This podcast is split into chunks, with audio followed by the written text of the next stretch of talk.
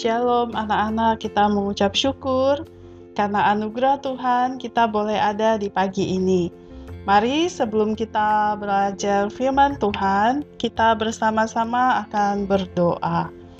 Terima kasih Tuhan Yesus untuk berkat-Mu bagi kami di hari ini. Kami sudah siap untuk bersama-sama membaca dan merenungkan firman-Mu. Mohon pertolonganmu ya Tuhan supaya kami dapat mengerti dan melakukannya. Demi nama Tuhan Yesus kami sudah berdoa. Anak-anak firman Tuhan hari ini dari kitab Nehemia pasal yang pertama ayat pertama hingga ayat yang ke-6 kemudian pasal 2 ayat 1 sampai 3. Wevi akan bacakan buat kita, kalian bisa menyimaknya. Doa Nehemia bagi orang Israel. Riwayat Nehemia bin Hakalia pada bulan Kesliu tahun ke-20 ketika aku ada di Puri Susan. Datanglah Hanani, salah seorang dari saudara-saudaraku, dengan beberapa orang dari Yehuda.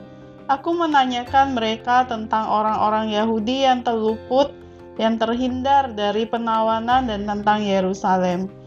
Kata mereka kepadaku, Orang-orang yang masih tinggal di daerah sana yang terhindar dari penawanan ada dalam kesukaran besar dan dalam keadaan tercela.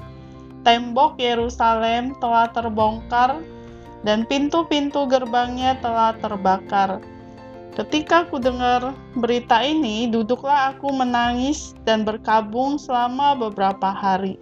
Aku berpuasa dan berdoa ke hadirat Allah semesta langit Kataku, Ya Tuhan Allah semesta langit, Allah yang maha besar dan dahsyat, yang berpegang pada perjanjian dan kasih setianya terhadap orang-orang yang kasih kepadanya dan tetap mengikuti perintah-perintahnya. Berilah telingamu dan bukalah matamu dan dengarkanlah doa hambamu yang sekarang kupanjatkan ke hadiratmu siang dan malam bagi orang Israel hamba-hambamu itu dengan mengaku segala dosa yang kami, orang Israel, telah lakukan terhadapmu.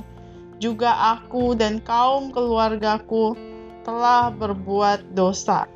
Pasal yang kedua, ayat 1 hingga ayat yang ketiga, pada bulan Nisan tahun ke-20 pemerintahan Raja Artasasta, ketika menjadi tugasku untuk menyediakan anggur, aku mengangkat anggur dan menyampaikannya kepada raja.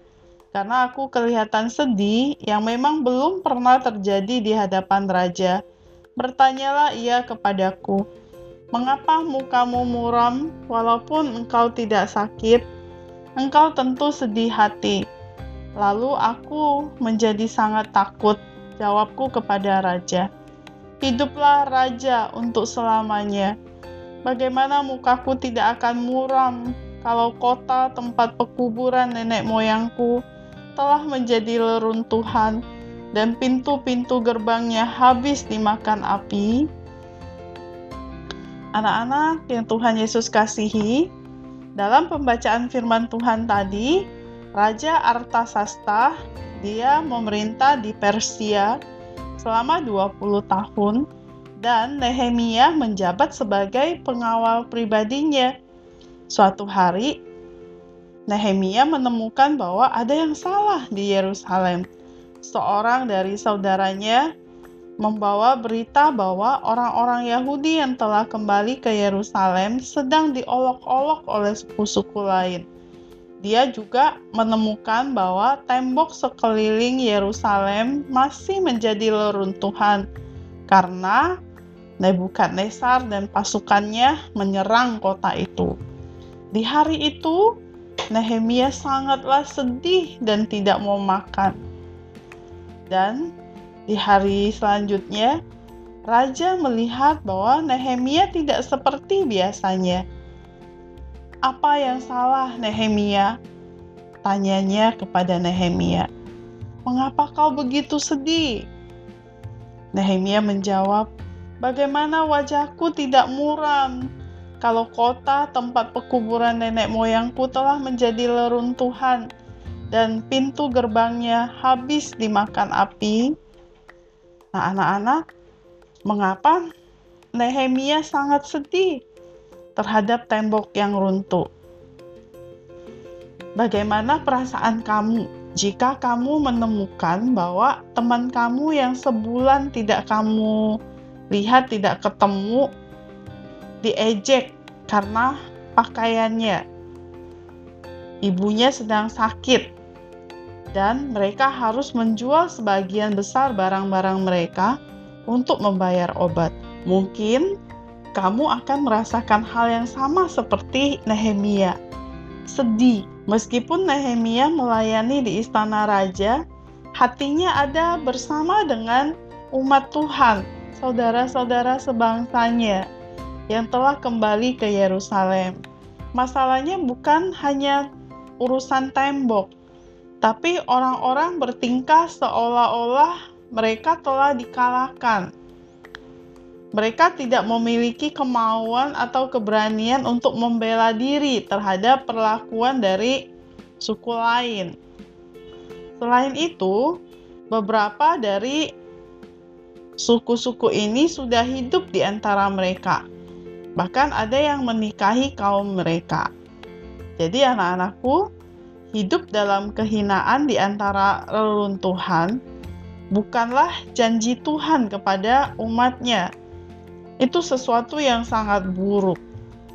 Hati Nehemia menangis karena saudara-saudaranya itu sangat lemah dan tidak terlindungi, seperti domba tanpa gembala.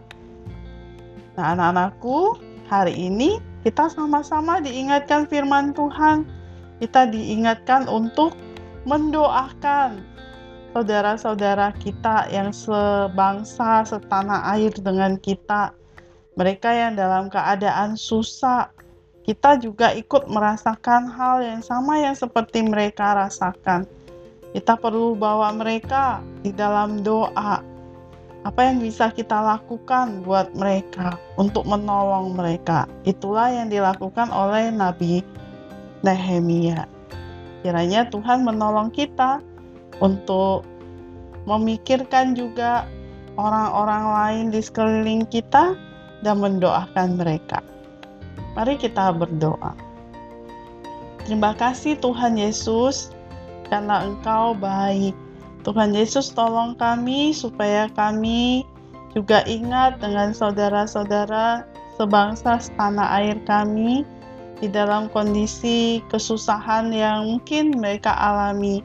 Kami datang berdoa menyerahkan mereka ke dalam tanganmu. Tuhan juga tolong supaya kami ingat untuk mendoakan mereka. Setidaknya itulah hal yang dapat kami lakukan. Terima kasih Tuhan Yesus, berkati kami hari ini, berkati dalam proses belajar, Tuhan pimpin, Tuhan sertai. Demi nama Tuhan Yesus kami sudah berdoa. Amin. Ayat hafalan kita hari ini adalah dari Matius 9 ayat 36. Melihat orang banyak itu, tergeraklah hati Yesus oleh belas kasihan kepada mereka, karena mereka lelah dan terlantar seperti domba yang tidak bergembala. Kiranya Tuhan Yesus menolong kita juga punya hati yang berbelas kasihan kepada orang-orang yang belum percaya kepada Tuhan Yesus. Oke, okay, selamat belajar. Tuhan Yesus memberkati.